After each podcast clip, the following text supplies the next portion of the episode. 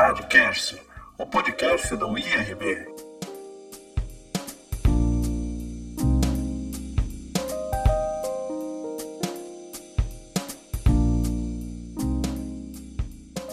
Bom dia, boa tarde, boa noite. Seja muito bem-vindo de volta ao nosso podcast, o Radcast, o podcast do IRB.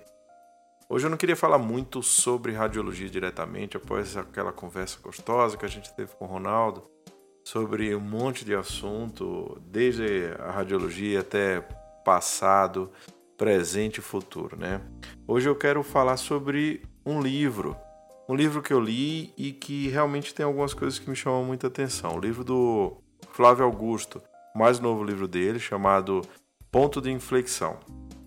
Eu comecei a acompanhar a trajetória do Flávio há algum tempo, mais como uma fonte de inspiração, como alguns outros que também são, mas principalmente pela persistência dele, é, a vontade dele de chegar em algum lugar e como que ele tratou é, todas as adversidades como forma é, não de se vitimizar, mas sim de mudar a realidade que estava. Então, o, o Ponto de Inflexão é um livro que trata basicamente de maneiras que você deve ter para chegar em algum lugar diferente daquele que você está.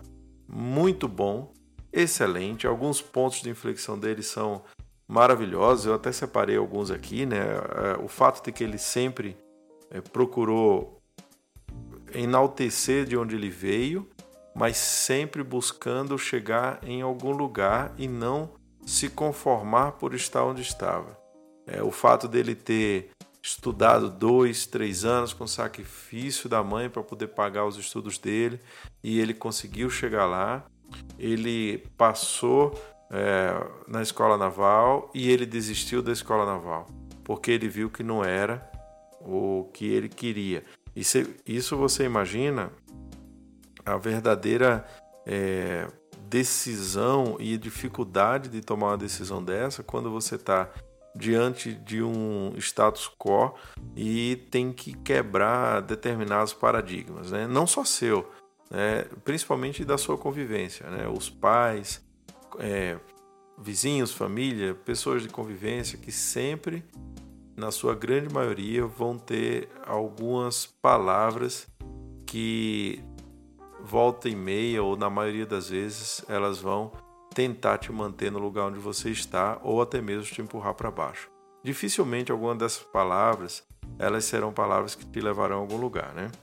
É, ele vai, ele, ele busca algo é, em outro país, na Venezuela, volta ao Brasil, sai de onde está, porque não era o que ele queria, de novo, cria seu próprio produto, é, faz o seu produto alavancar, é, vive dificuldades no produto, quando o produto, no caso o WhatsApp, ela não estava dando lucro, e, e mesmo assim ele foi atrás, vendeu ela no auge, comprou um time de futebol, montou o seu estádio, transformou um time mais valioso do que a maior parte dos times brasileiros. É, comprou de novo o que tinha vendido a WhatsApp novamente numa fase ruim e mostrou que é o conceito e a força de vontade que vai fazer acontecer novamente. E no final ele dá uma mensagem muito boa, que para aqueles que não creem em você, que eles basicamente chupem a manga porque ele mostrou de novo que ele é capaz de fazer acontecer. E não é por mostrar por mostrar, é simplesmente para que a pessoa entenda e se você quer, você tem foco, você vai a algum lugar, você chegará no lugar que você quer chegar. Eu tento transpor isso aqui para radiologia e eu deixo as perguntas.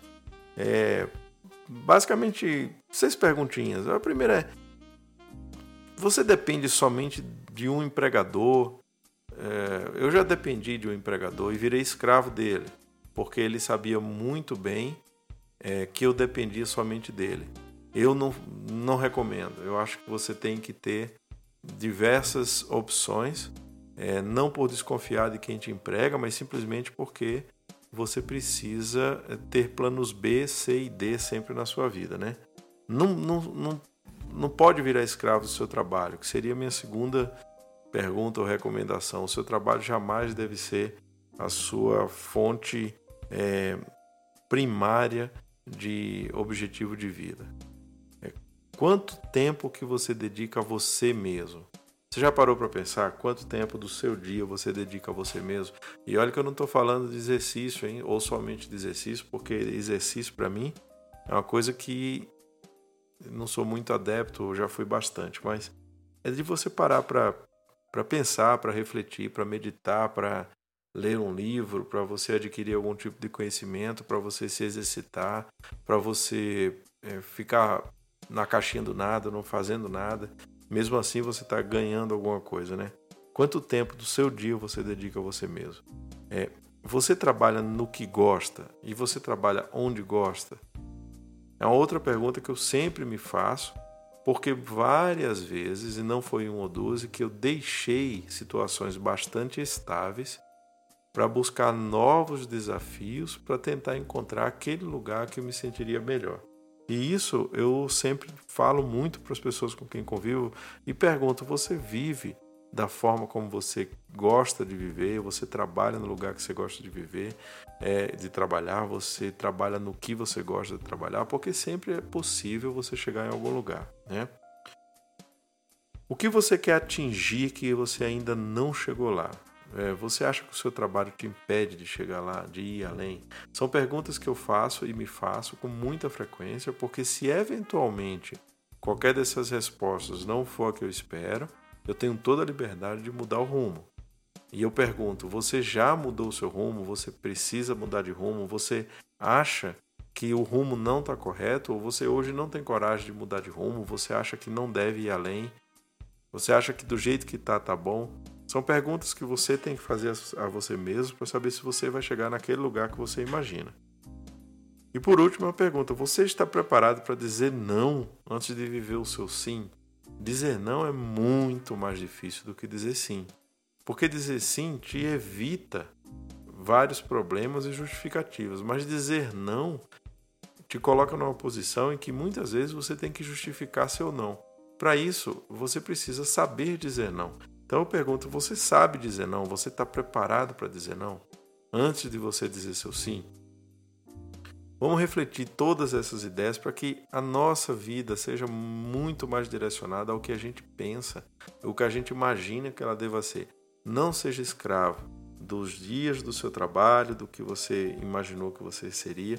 O teu empregador ele tem absoluta certeza que você será o, o funcionário que ele gostaria que você fosse, desde que você tenha certeza que você não é escravo do trabalho e lá você está por prazer e para fazer o que você quer.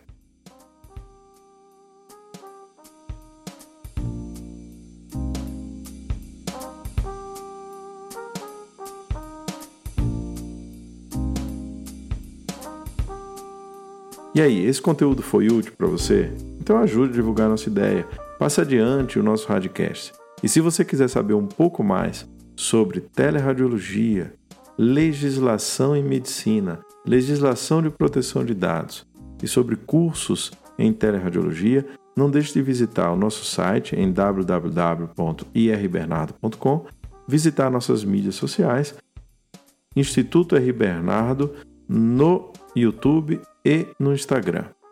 Um grande abraço!